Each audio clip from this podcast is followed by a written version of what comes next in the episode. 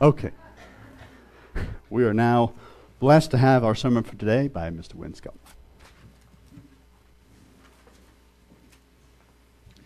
Howdy. Howdy.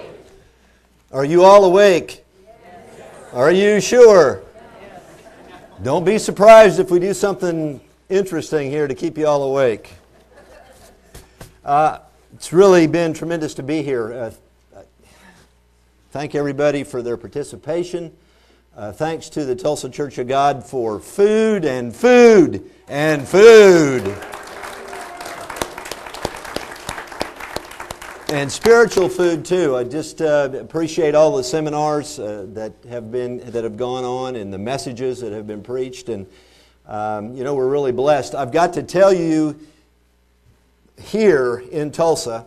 This is from the rest of us who are visiting Tulsa. Um, we think you have one of the most blessed congregations in America. You may not recognize that and you may not see that, you may not understand that, but you really do. You think about 60 to 80 people on a weekly basis, youth, uh, lots of people coming in and filling shoes, and uh, youth, children. It's marvelous. Um, and I, I, hope we really count our blessings.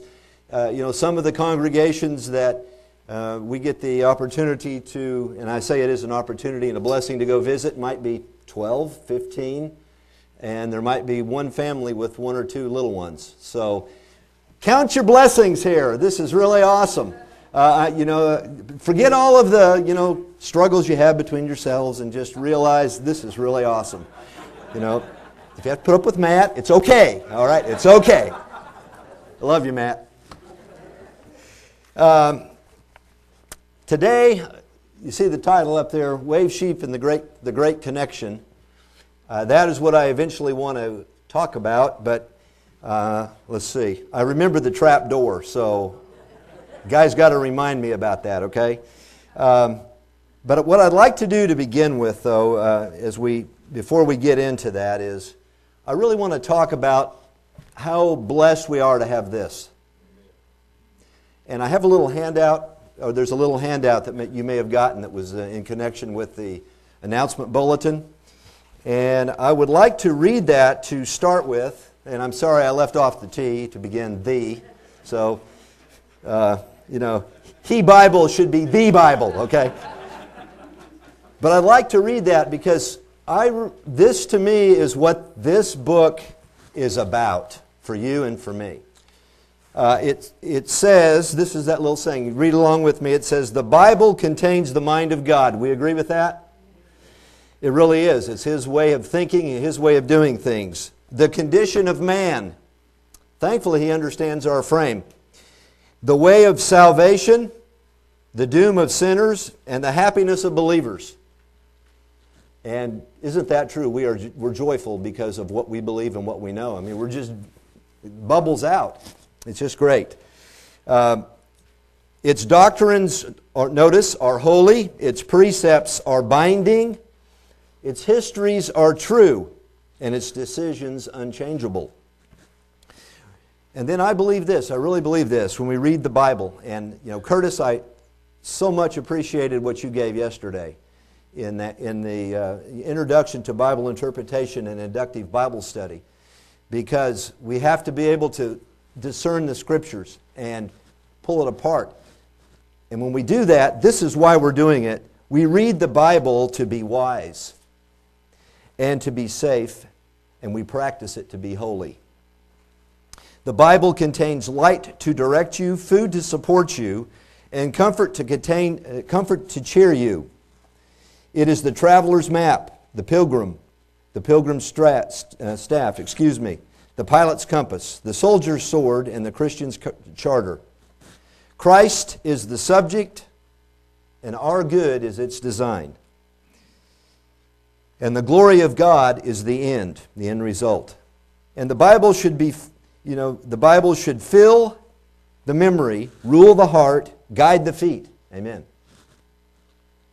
Read it slowly, frequently, prayerfully. It is given to you in life it will be opened in the judgment and be remembered forever. It involves the highest responsibility, rewards the greatest labor, and condemns all who trifle with its holy precepts. To me, that is what this book is all about. That's a mouthful. That's, that's a, that is a job for us right there, isn't it? It really is. It, cer- it certainly is. And um, I just I wanted to mention that because I also believe what it says over here in 1 Corinthians chapter 2, if you'll turn with me. 1 Corinthians chapter 2. These would be, I would say, uh, preliminary comments. In 1 Corinthians chapter 2, when I was a little boy, my mother, I remember the first time she had me read this, and we were getting close to the Feast of Tabernacles. And um, for, for those of you who don't know my background and my history, my parents came into the worldwide Radio Church of God in 1959. And so I was at that time five years old. So I know no other way uh, so I have my perspective, don't I? For sure. Um, but she had me read this, these verses that I'm reading to you today. Uh, I use them, I like to read them at the Feast of Tabernacles, but uh, verse 9 says, But as it is written, Eye has not seen, nor ear heard, neither has it entered into the heart of man the things which God has prepared for them that love him. And I believe that, that we have no clue what God has in store for us. It is so much bigger and greater than we can even comprehend. But He has. And it says, But God has revealed them unto us by His Spirit. Now we know we see through a glass darkly, but I tell you, what we do see, isn't it exciting? Isn't it awesome? Through His Spirit, the things that He has prepared for. And then here is, here is a, you know, another thought. For what man knows the things of a man save the spirit of man which is in him? And we know that we, with the spirit of man in us, have, have more, have, you know, we're the top of the food chain, you might say, ability to reason. Is that me, Rubbin? Okay. Is that me? Sorry. I'll be, uh, for me to stay still, it's going to be hard, but I'll try. Um, but the fact that we have the Spirit in man, it puts us above my cat, my dog. You know, uh, he can't feed me, I have to feed him or them. You know, there, and there's reasoning abilities. It's just unbelievable what God has made. And He's made us to be in His very image and in His likeness someday. You know, uh, we'll not only look like Him, we'll be like Him. Which comes because uh, even so, the things of God knows no man but by the Spirit of God. You realize what a great blessing it is that we have His Holy Spirit. We can't understand this without it. We really can't discern and decipher things without this and without His Spirit in us. And it's, it's just awesome. And I want us to be thankful that we have His Holy Spirit and to recognize that we, in our studies, come to understand things. And as we hear and we read and we see things, we understand because He allows us to through His Spirit, and we grasp. And He gives us His Spirit so that we, His children, can become like Him in every way. That is, you know, it's kind of our, our goal in life is to be children, to be like Him in every way. And I just, uh, I'm very appreciative. I thank my mother for uh, having me read that. Verse 12 says, Now we have received not the Spirit of the world, but the Spirit which is of God, that we might know the things that are freely given to us of God. And, you know, He freely gives us so much. Uh, and today, we are uh, uh, on the weekly Sabbath after the conclusion of the holy days. And I hope we can be thankful today for His Holy Spirit, for the things He's given us, for the knowledge and understanding. And um, you know, now that we are in these spring holy days, uh, I hope we also can appreciate through His Spirit the foundation of knowledge that you and I have received over the years concerning uh, His holy days. Because we, we have, we've learned a lot, haven't we? We have seen the magnitude of His holy days. Not, over, not only the physical keeping of these days, but more importantly, coming to understand their, their spiritual intent and meaning, which is more important. What is more important, to know the physical things or to know the spiritual intent of things? It's the spiritual. Um, the physical, you know, God says He doesn't see things like we do. He's, he, you know, we all look on the outward appearance and all those things. He looks on the, the heart. He's after our hearts. He wants our hearts to be changed. Head knowledge does not matter. If the heart is changed, that's what's important. And that's what He's after. That's what He wants from each and every one of us. And so there is that spiritual understanding and meaning that we have learned uh, uh, about His holy days, about so many, so many things in, in addition to that. Uh, and I, I just say this today that that understanding might be the greatest landmark and blessing from God that we have ever received. To understand His plan and to understand His holy days. Um, we understand a lot about the plan of God because of His holy days. And what we're really looking for in our life is a great connection between keeping these days and now and what it means for in the future. We need that connection. That's what we're after. That's what we want. And um, so we understand a lot of things. And hey, it's a blessing that these scriptures that we have tie things together. So, Curtis's handout yesterday. If you got it, pull it out. If not, you, I, I will. I, I, want to pull out a little section of this uh, and, and read it because I love this book. I love this book. Do you? You love this book? It is what directs our steps, our paths. It's what, if we will follow its instructions, like Ian was saying yesterday, will give us all kinds of blessings and it'll give us eternal life. This book. This book. On the first page of the handout yesterday, uh, on page one, the Introduction to Bible Interpretation and Inductive Bible Study, if you come down here to uh, point, uh, under point one at the top of the page, down to, points, down to C, uh, Bible study is essential to spiritual effectiveness. And then you notice points one, uh, nature of Scripture, points two, uh, point two, function, benefits of Scripture, and, point, and then number three, purpose to equip. Now, that is a mouthful when we break it down.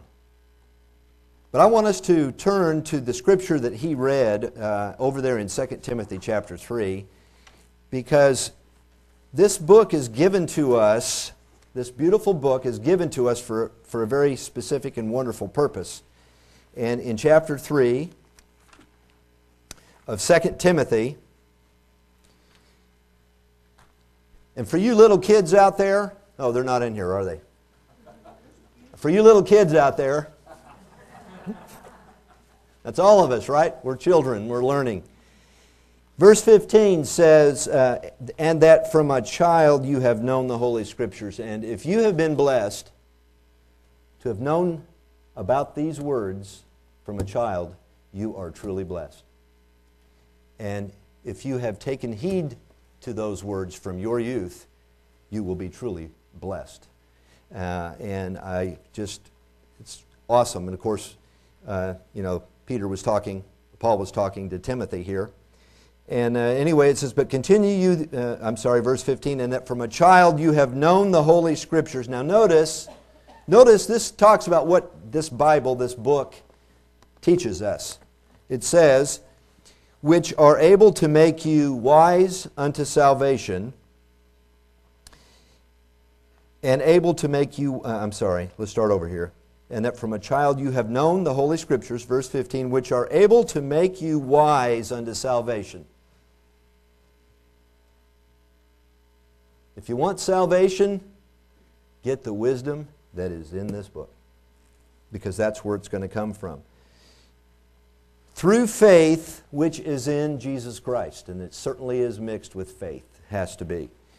And then verse 16 says, All scripture is given, and then you, Curtis, had these four points listed. Uh, it says, uh, verse 16, All scripture is given by inspiration of God and is profitable for doctrine, for repro- reproof. Uh, let me read it off of his for correcting and for instruction. King James here says, for instruction in righteousness. It's very important. That's what this book, this book will make us wise unto salvation. And, and um, I, I want us to really think and ask ourselves the question do I really respect what is written in this book? And do I treat it with all dignity and holiness and obedience? Uh, and we all stumble, certainly. We, that's why we have an advocate, Jesus Christ. That's why we all repent before Him. But I hope the people that you are here today, that you will not be the same people a year from now, or two years from now, or three years from now. I hope that you will continue growing in grace and knowledge unto the measure of the stature of the fullness of Jesus Christ. That's, our, that's, that's what life is about. And I hope you will continue changing and growing and becoming more like your elder brother, my elder brother, and our Savior, and our Father in heaven. Where our elder brother sits on his right hand. So, um, Curtis, again, thank you for all that you provided us with that. Um,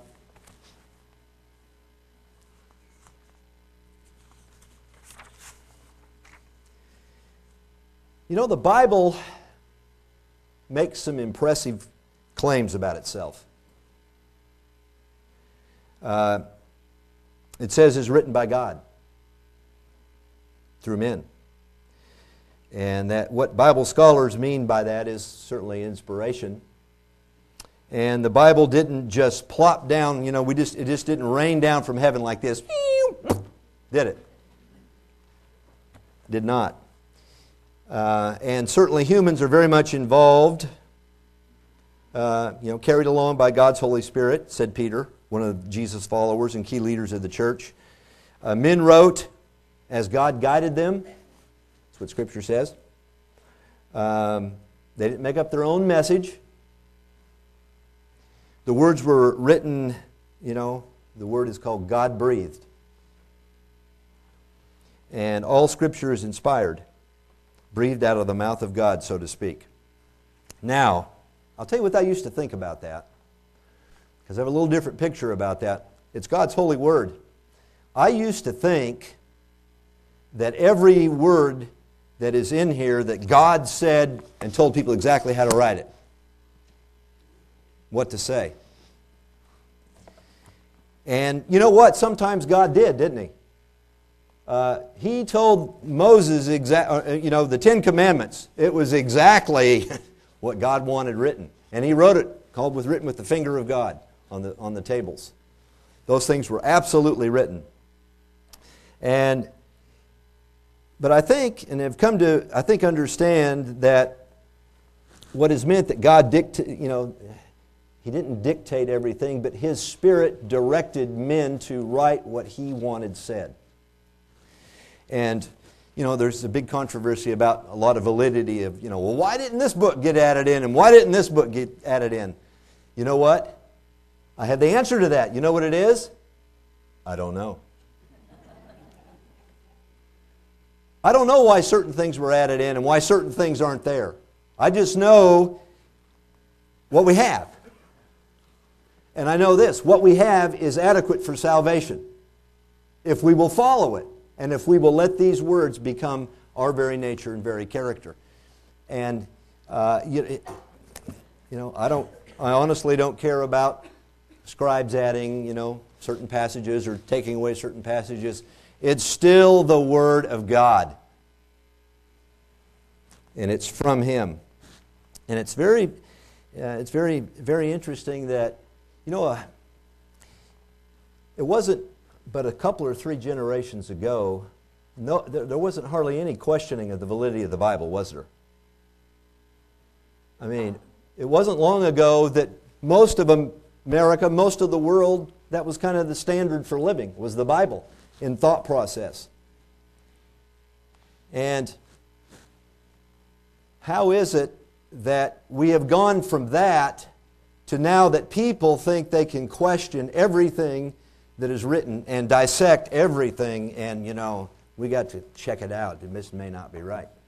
Uh, you know, I think that's a dangerous position for us to get into.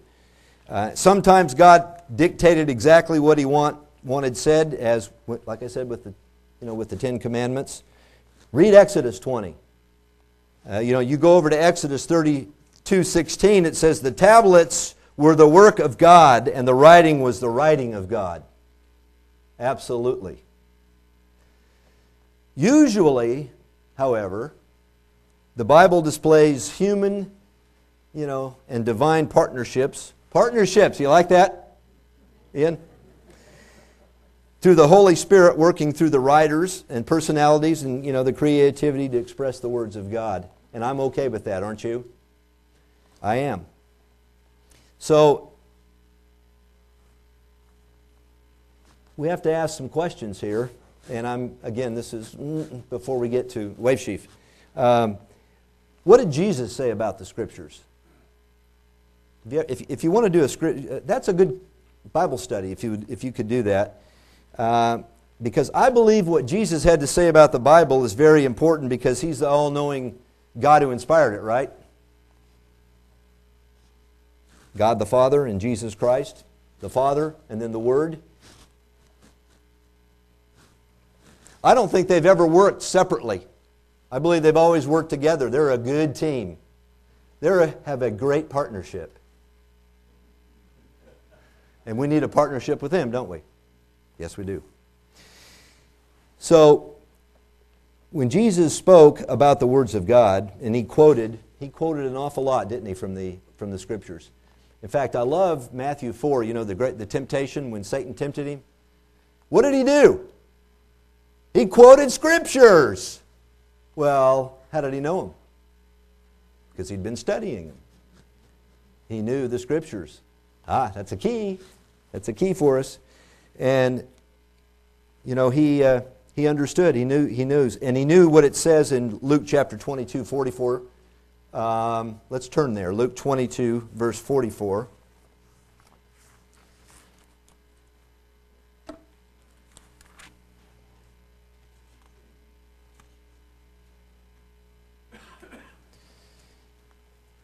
Twenty-two, verse forty-four.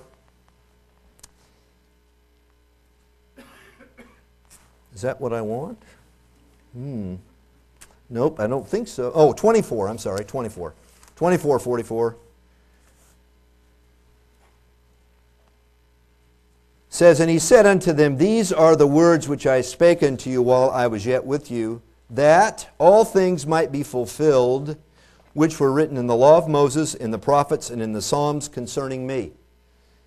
And do you realize how much of the Old Testament is written about prophecies about Jesus Christ, his coming, and you know, Isaiah, Jeremiah, Ezekiel are full of the prophecies about Jesus Christ and his coming and uh, his, his, his purpose. And I imagine, I've always wondered this, uh, I wonder how old he was when he finally recognized that he would have to die. You ever thought about that? Was he six? I mean, I'm sure he had the unlimited measure of God's Spirit. Was he 10, 12? But at some point he recognized, and I believe because he was reading the old scriptures, he was reading them about a lamb and the one having to come and die, and you know that he would be, uh, you know, numbered with the transgressors, and he's going, "That's about me. That's about me," and, and he, uh, you know, he understood those things, and these things that, we, and they're written for us. You know, 1 Corinthians 10 says that all of these things that happened in the Old Testament were written for our benefit so that we wouldn't act like them, we wouldn't be like them, we wouldn't lust, we wouldn't do the things that they do. But I also think it's there so that we can understand all the great things about the prophecies and about the future and about the purpose that he has. And they understood those things. Uh,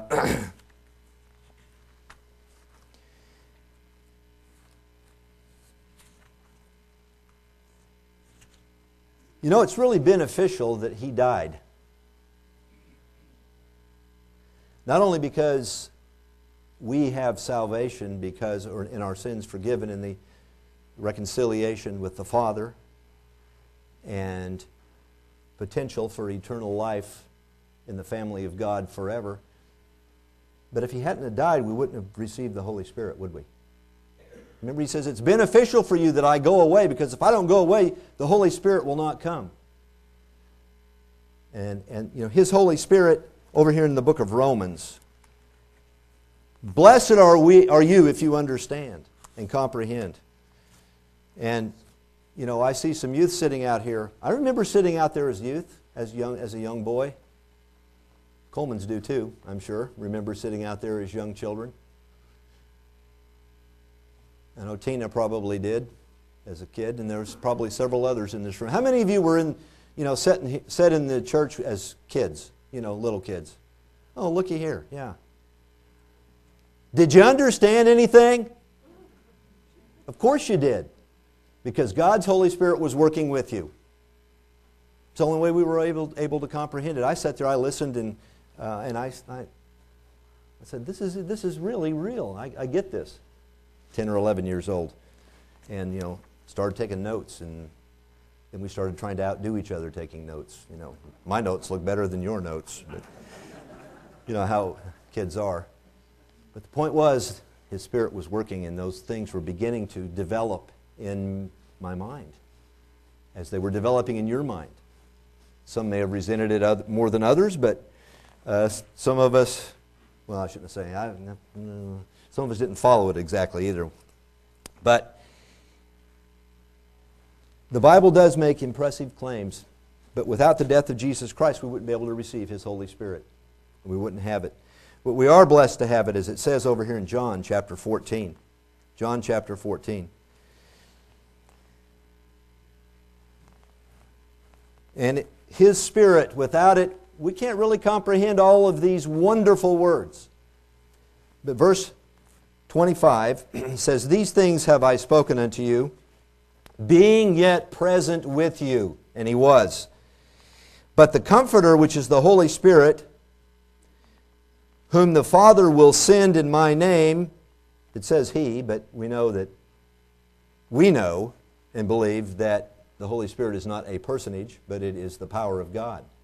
So, you know, they, they gave it the male form, you know, of, of the lettering there, and it can be and should be translated, It shall teach you all things, and bring, notice this, all things to your remembrance whatsoever I have said unto you.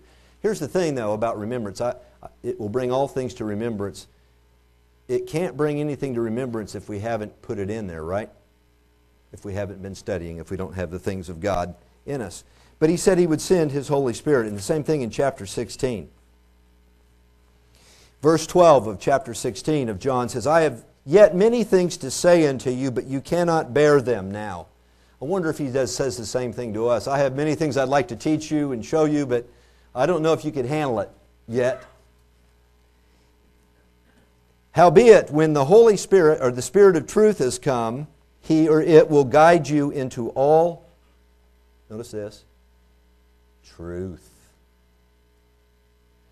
It's one thing about the Holy Spirit, it doesn't mislead us into falsehood, it doesn't lead us into lies. It leads us to truth. It leads us to truth. When it is come, it will guide you into all truth, for it shall not speak of itself, but whatsoever it shall hear, it shall speak, and will show you things to come through His Holy Spirit. And uh, isn't that interesting? Because what is truth? Thy word is truth. Anybody know the scripture? John 17, 17. Thy word is truth. This, his word, right here, will guide us into all truth through his spirit and through his, these words. I find that really comforting. And I just had a, have a, a little bit of a sidelight here talking about how blessed we are to have His words and to have His Holy Spirit. And, you know, Scripture says not, not to quench the Holy Spirit. And hope we will be motivated as His children to be like Him. And of course, uh, you know, we could talk about Bible studies and all those kind of things, but I want to move on to a few other things. You know, Jesus said some more things about the truth, about the scriptures. Uh, one of them is found over here in Matthew chapter 5. Matthew chapter 5.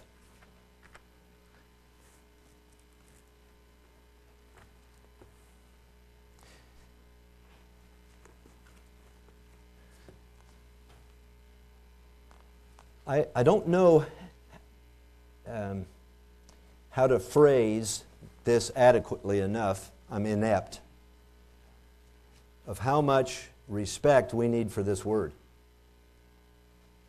for the word of God. In verse 17 of Matthew 5, he says, he tells, he's telling those around him, Think not that I have come to destroy the law. He did things he came in, you know, Matthew 5, 6, and 7 is the foundation of the teachings of Jesus Christ. That is the foundation of our spiritual life, is Matthew 5, 6, and 7. You know, the Beatitudes. All of, all of the principles that are found here. And, and he gives us this hint. He says, Think not that I've come to destroy the law or the prophets. He didn't come to do away with them or get rid of them, as some churches might want to do today and say the only thing we have to keep are the words of Jesus Christ. Uh-huh. He just says, I didn't come to do away with them. They're still valid. But we have to have a spiritual understanding of it, don't we? I am not come to destroy, but to fulfill. You know, fill it up, finish it up, complete it.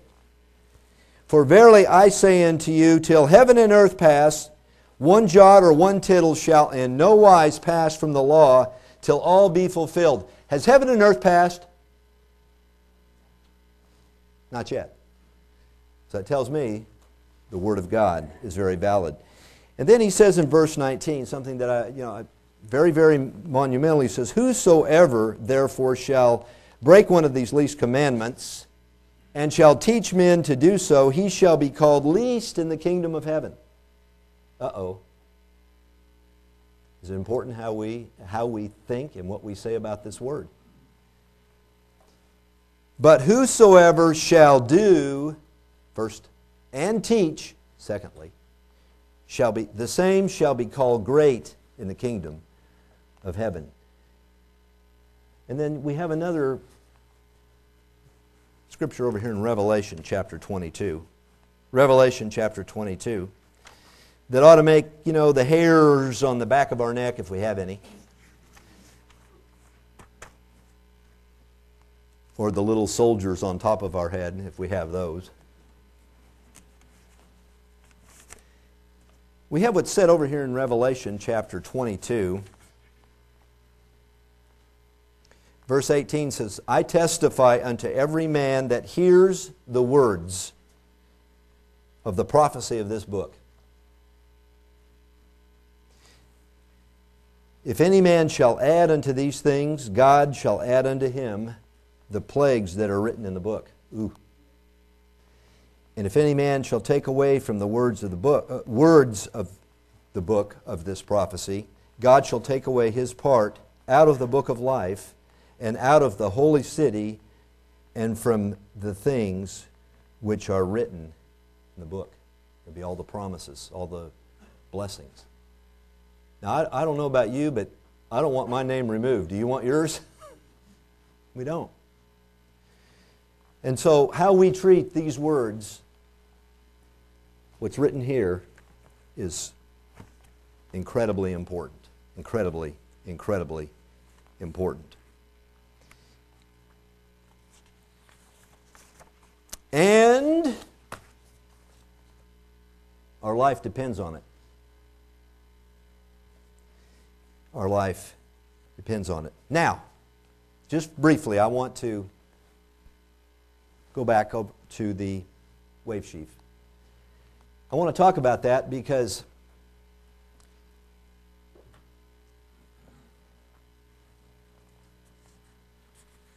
of what we find written in Scripture about what happened to the children of Israel and what they did.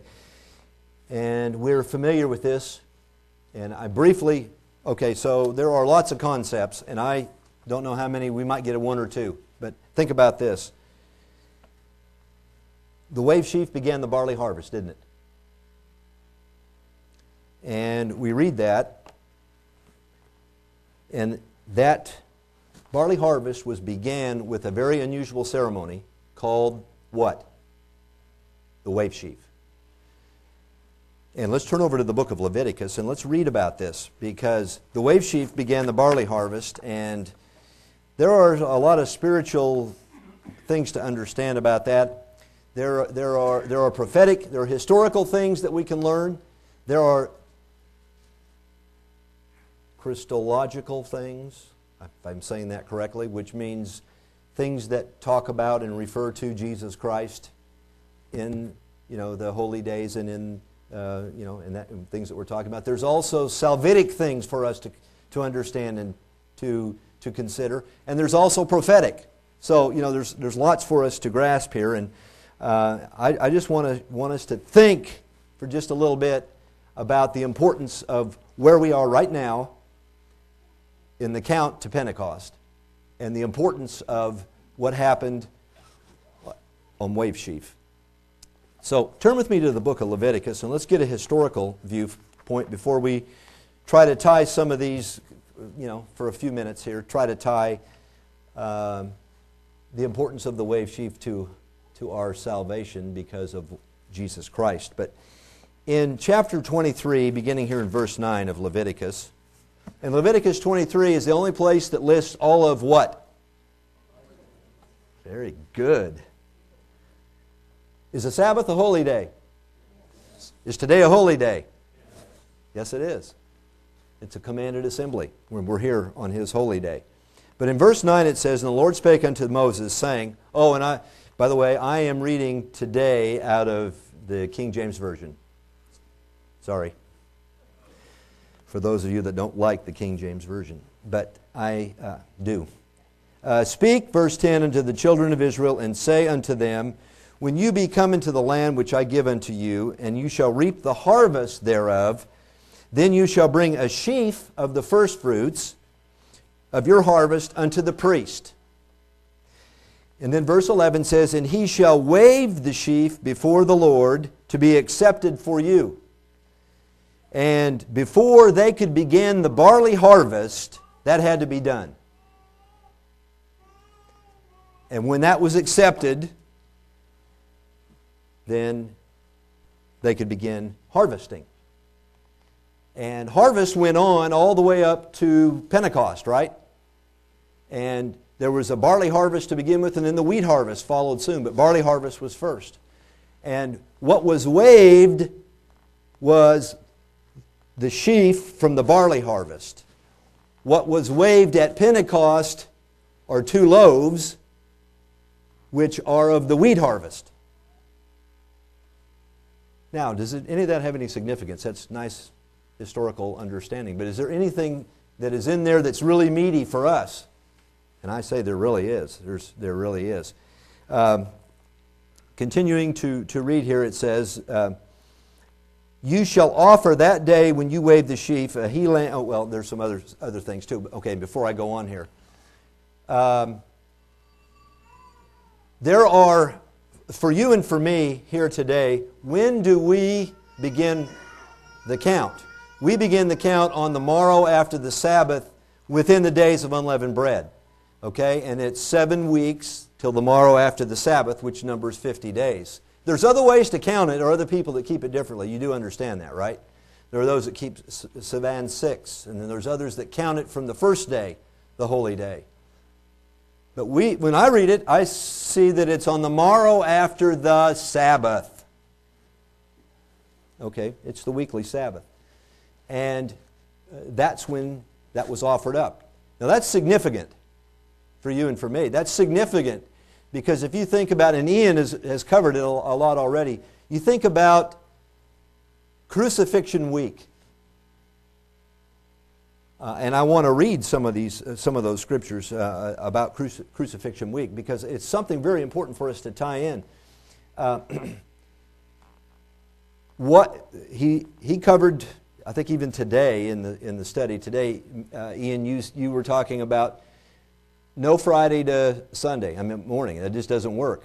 And we know, and you can historically you know, find this out, you can historically go, they can count back and see and find that the first day of unleavened bread when Christ died was on Thursday.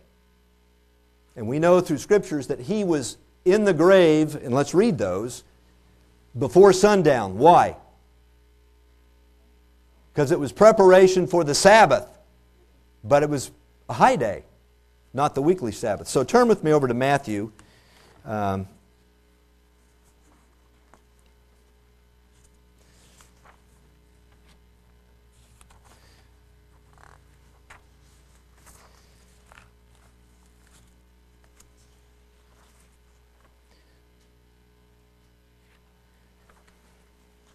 Matthew, please turn with me to Matthew 27. Matthew 27. I can see I'm only going to get through about one of these, but this I'll, I'll just bring up some other interesting things for us to consider uh, about these days that we're in. But in Matthew 27, reading here, Matthew 27, verse 57, if you'll read with me. Matthew 27, verse 57.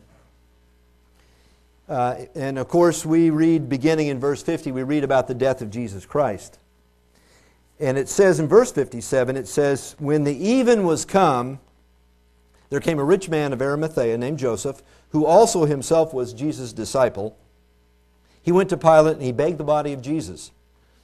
Then Pilate commanded the, the body, excuse me, to be delivered. And when Joseph had taken the body, he wrapped it in a clean linen, and he laid it in his own tomb. That's what Matthew's account says. He rolled a great stone on the door, and the sepulchre and parted. Now, keeping that in mind, turn with me over here to Luke chapter 23. Luke chapter 23. And as we read these different accounts, you'll pick up a few different things, you know, about this. But in verse 50, Luke 23, in verse 50, it says, And there was a certain man named Joseph, a counselor, and was a good man and a just man. In fact, he was a follower, he was a believer. The same had not consented to the counsel and deeds of those that had crucified Jesus Christ. He was of Arimathea, the city of the, a city of the Jews, who also himself waited for the kingdom of God. And this man went unto Pilate and begged the body of Jesus. He took and he took it down and wrapped it in linen. So apparently, Joseph of Arimathea, they took Jesus off of the stake, wrapped him in linen, laid, laid him in a, in a sepulchre that was hewn in stone, wherein never a man before was laid. And then notice verse 54, and that day was preparation, and the Sabbath drew nigh. And that's why they were in such a rush to get that done. They had to get they wanted to get it done before sundown because sundown began because God's days begin at evening to evening, not midnight to you know, midnight. His days begin in the evening. It was about to begin the first day of the days of unleavened bread. So, that would have been, if the high day was on Thursday, Wednesday evening.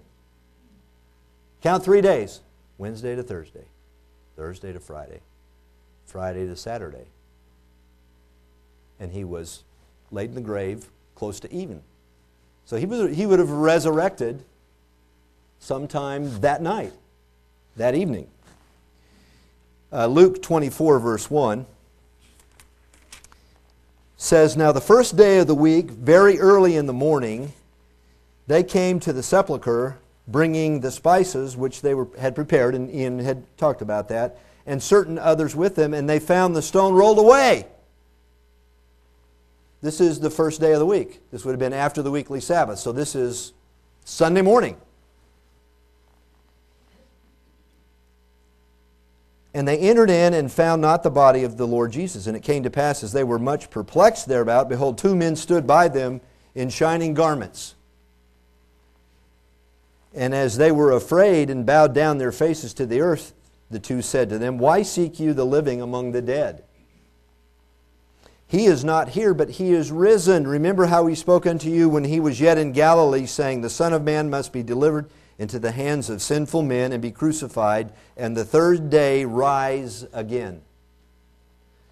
Now, isn't it interesting? It is to me that on the same day that they offered the wave sheaf in the Old Testament is the same time that Jesus resurrected.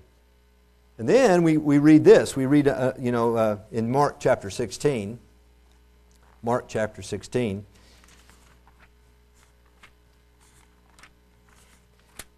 Mark 16, and beginning here in verse, first verse. It says in verse 1 When the Sabbath was passed, Mary Magdalene and Mary, the mother of James and Salome, had brought sweet spices that they might come and anoint Jesus. And very early in the morning, uh, excuse me, and very early in the morning, the first day of the week, they came to the sepulchre, came unto the sepulchre at the rising of the sun, and they said to themselves, "Who shall roll away the stone from the door?" You know, I can't move it. Can you move it? No, I don't know who's going to move it. Well, you'll have, we'll have to get somebody to help us. Can you imagine a conversation going on? They're having this conversation back and forth.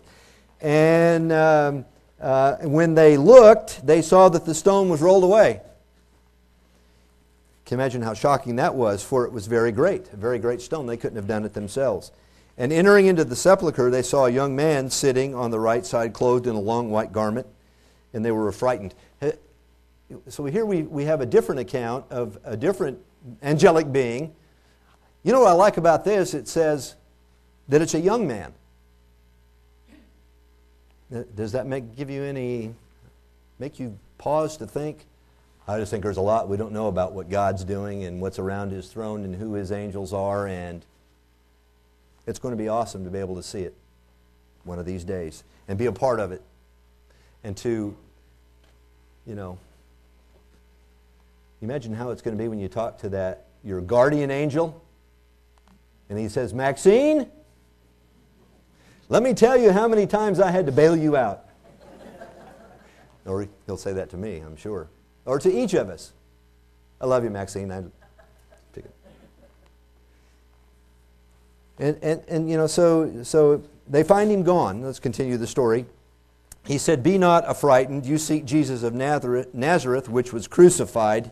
He is risen. He is not here. Behold the place where they laid him.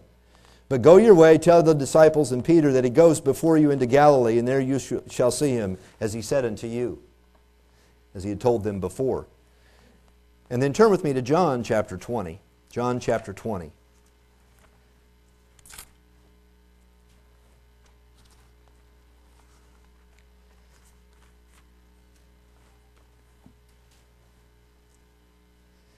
And, you know, it's, it's interesting. You could begin, in fact, I'm going to just say you ought to read John 20. You know, and tie these things together and get this picture in your mind of how all this was taking place and all, all the, uh, the different accounts and how one of the Gospels is written to a different, one set of people, and another's written to the Jews, and another's written to, you know, to the Greeks for comprehension, coming from different angles. All the inspired Word of God, all written from different perspectives, not contradicting, Remember, we put, we're like the Bereans. We take all these scriptures and we search them to whether they be so, and we tie, tie it. It's a fabric put together and wound together. It's just beautiful. But in verse 17 of John chapter 20, Jesus said unto her, uh, well, let's back up. I'm sorry. Let's go here to uh, verse 11. But Mary stood without at the sepulchre weeping. And as she wept, she stooped down and looked into the sepulchre, and seeing two angels in white sitting, the one at the head and the other at the feet, where the body of Jesus had lain. They said unto her, Woman, why do you weep? Why do you weep? She said unto them, Because they have taken away my Lord. And I know not where they have laid him. So she was, she was upset, very. And when she had thus said, she turned herself back and saw Jesus standing.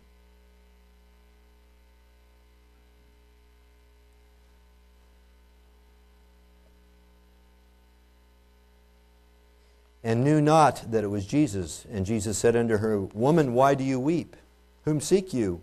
And she, supposing him to be the gardener, said unto him, Sir, if you have borne him the, uh, hence, tell me where you have laid him, and I will take him away. And Jesus said unto her, Mary. And she turned herself and said unto she had to have said it, you know, like, Mary. Uh, Mary. Hello, Mary. And she turned and she recognized him. Rabboni, which is to say, Master. And then notice what he said. He said, Touch me not. Don't touch me. What's significant about that? He hadn't been accepted by the Father yet, had he? For I am not yet ascended to my Father, but go to my brethren and say unto them, I ascend unto my Father and your Father, and to my God and to your God. And Mary came and told all the disciples that she had seen the Lord and that he had spoken these things unto her. And then notice this. It's very, I mean, Scripture does not lie. Then the same day at evening.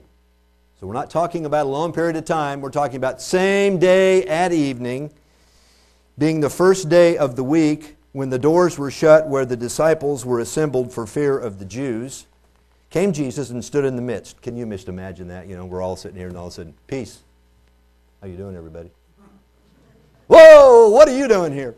He just, you know, he stood in the midst. Peace be unto you. And when he had said so, he showed them his hands, and they're like, uh, that can't be you. Yep. Here, Thomas. Notice the hole in my side? So obviously they were touching him. What do you think had happened? He had been, he had ascended and had been accepted of the Father. That's just one thing. You know, we, we, here we are in the that, that and the magnitude of what that means for you and me. Um, we'll look at a couple of those scriptures. And we don't celebrate, and I wonder sometimes, uh, okay, I, this is opinion. I'm, I'm stating this as just a thought. Why is it that we, eh, eh, okay, I don't want to start any doctrines. So. That's not my place. They're, all the doctrines are right here. Why is it that we don't do anything to commemorate or you know even think about the wave sheaf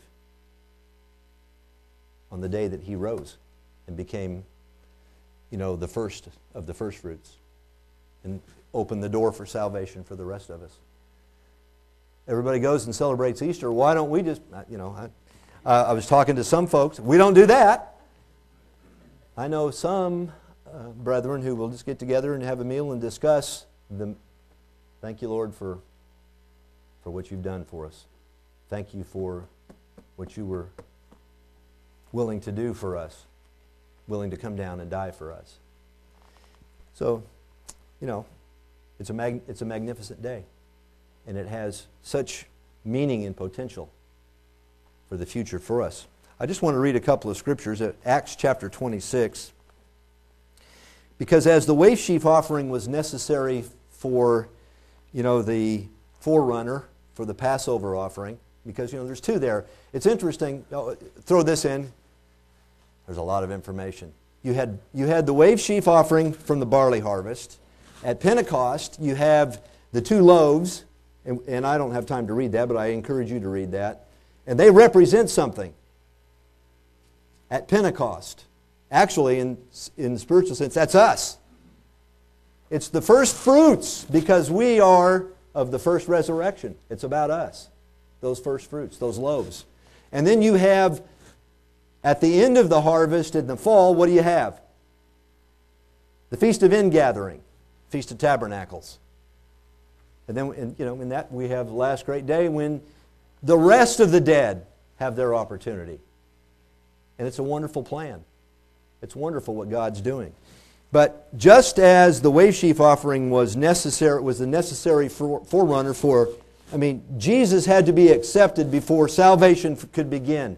before many sons could be brought to glory. He had to be accepted, just as that wave sheaf offering had to be accepted for the, by the priest before the children of Israel could begin, children of Israel could begin the barley harvest. And think about this. Think about the. how many of you are gardeners? Okay. Do you get the big harvest between now and Pentecost, or the big harvest from Pentecost to the end of summer?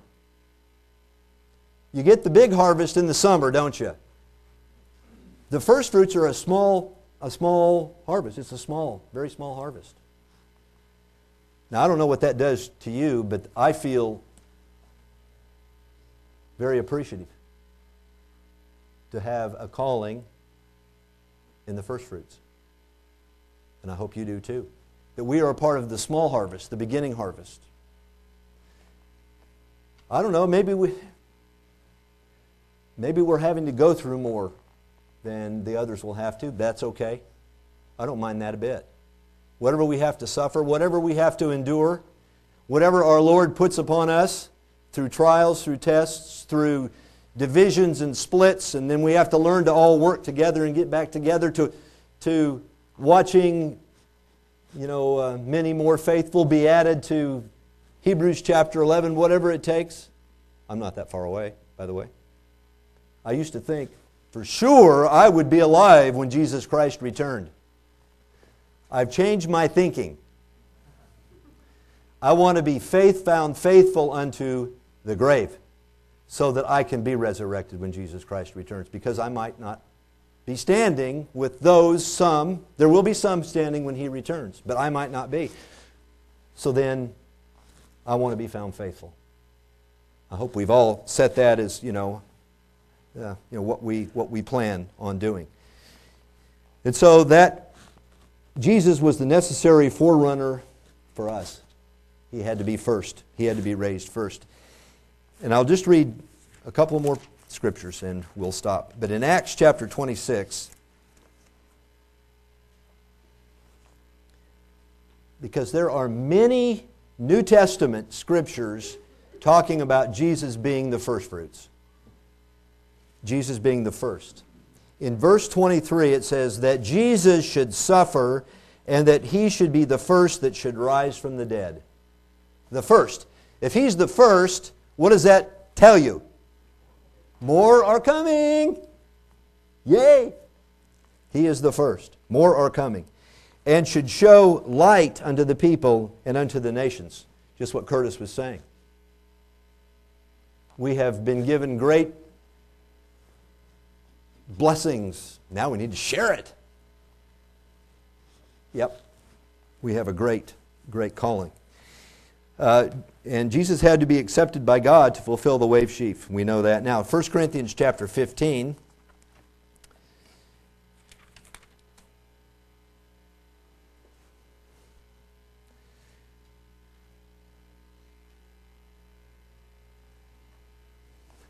Verse 20. Well, let's go to verse 19 and 20. It says, If in this life only we have hope, in Christ, we are of, most, of all men most miserable. We have a great future ahead. That's what our hope is in. But it says, Now is Christ risen from the dead and become the firstfruits of them that slept. And I know we're going to get a lot more sermons between now and Pentecost about that, about the greatness of that, and that he was the first of the first fruits. But guess what? We're first fruits. and part of the first resurrection. Revelation chapter 21. Revelation chapter 21.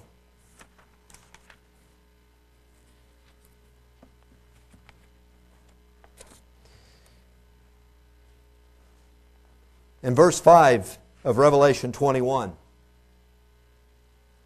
says, Revelation 21 5, And he that sat upon the throne said, Behold, I make all things new. Thank God. That's ahead for us. He will make all things new. And he said unto me, Write, for these words are true and faithful. And I say the words that we read are true and faithful, and you can take it to the bank, so to speak. And he said unto me, It is done. I am Alpha and Omega, the beginning and the end. I will give unto him that is athirst of the fountain of the water of life freely. And then verse, 20, uh, verse 7 says, He that overcomes shall inherit all things. He that overcomes shall inherit all things. And I will be his God, and he shall be my son and daughter and children. And then back to chapter 20.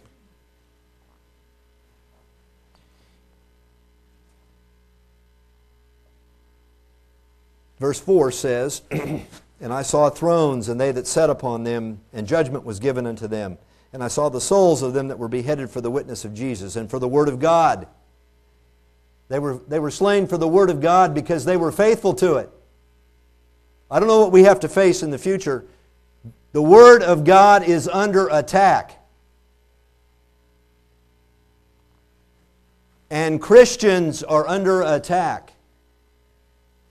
But let's hang in there. Let's be faithful, no matter what. And I saw the souls of them that were beheaded for the witness of Jesus and for the Word of God and which had not worshipped the beast nor his image, neither had received the mark upon their foreheads or in their hands. And they lived and they reigned with Christ a thousand years. And then notice this little parenthetical statement But the rest of the dead lived not again until the thousand years were finished. This is the first resurrection. That's our, that's our resurrection. That's the 1 Corinthians 15. You know, moment in a twinkling of an eye. That's our resurrection. Hey, and Pentecost is our feast. You realize that? First fruits. It's about first fruits. And those loaves waved. You know, Pentecost began 31 AD, and Pentecost is not finished. The season, you know, you know that. Pentecost is not finished yet because he is still adding people to the first resurrection. And he will, he will close that time when He decides to close that time. And there's so much more that we can learn through the holy days and through the principles and through this beautiful word, the Word of God. I hope we will hold it dear. I hope we will hold it precious. And I hope we will, we will do what is said over here in Peter. I hope we will be like uh, Jude, that we will contend for the faith once delivered, that we will hold firm to the Word of God revealed and inspired, that we will use that Holy Spirit that He's given us to hold firm and to hold fast.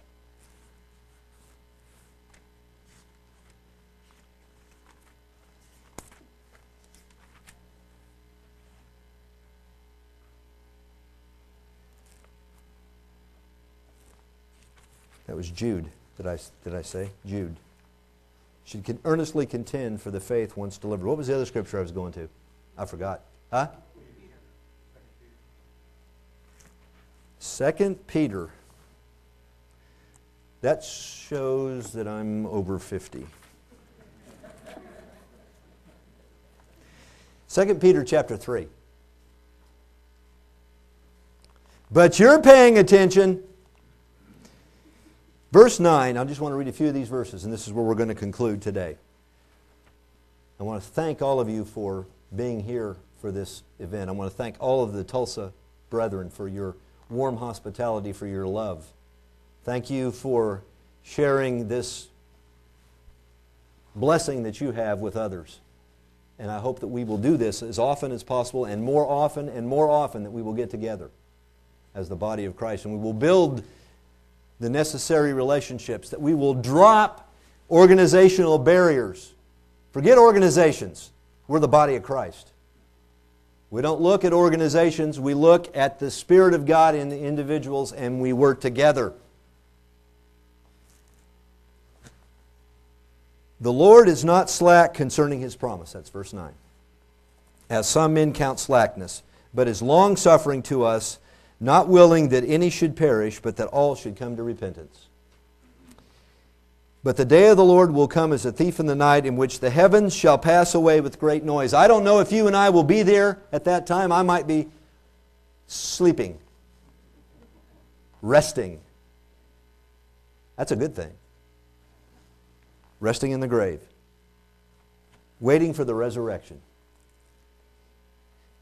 in which the heavens shall pass away. But I know this there will be some here who will see that happen, right? There will be some who will see, maybe some even here. We don't know. I do not think we're further away. I think we are closer than we know. And for us to have any other attitude besides that we are closer than we know, so we better make haste, we shouldn't have any other attitude. We need to be spiritually motivated. And we need to make sure that we are aware. Seeing then that all these things shall be dissolved, what manner of persons ought, you know, you and I to be in the days ahead until that happens? Looking for and hastening unto the coming of the Lord, of the day of God, wherein the heavens, being on fire, shall be dissolved, and the elements shall melt with fervent heat. You know, we are coming to a time very soon when this age ends. I've never, I've never seen that happen before. Have you? An age is going to end and the new age is going to begin. I make all things new. That's ahead for you and I. Let's be faithful to God. Let's hang in there. Let's be dedicated. Let's be zealous. Let's be faithful to the Word of God. Let's respect the Word of God and pray for His Holy Spirit. The elements shall melt with fervent heat. Nevertheless,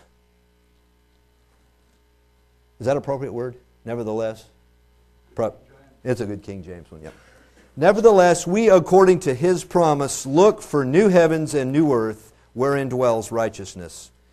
Wherefore, beloved, seeing that you and I, we look for such things, be diligent,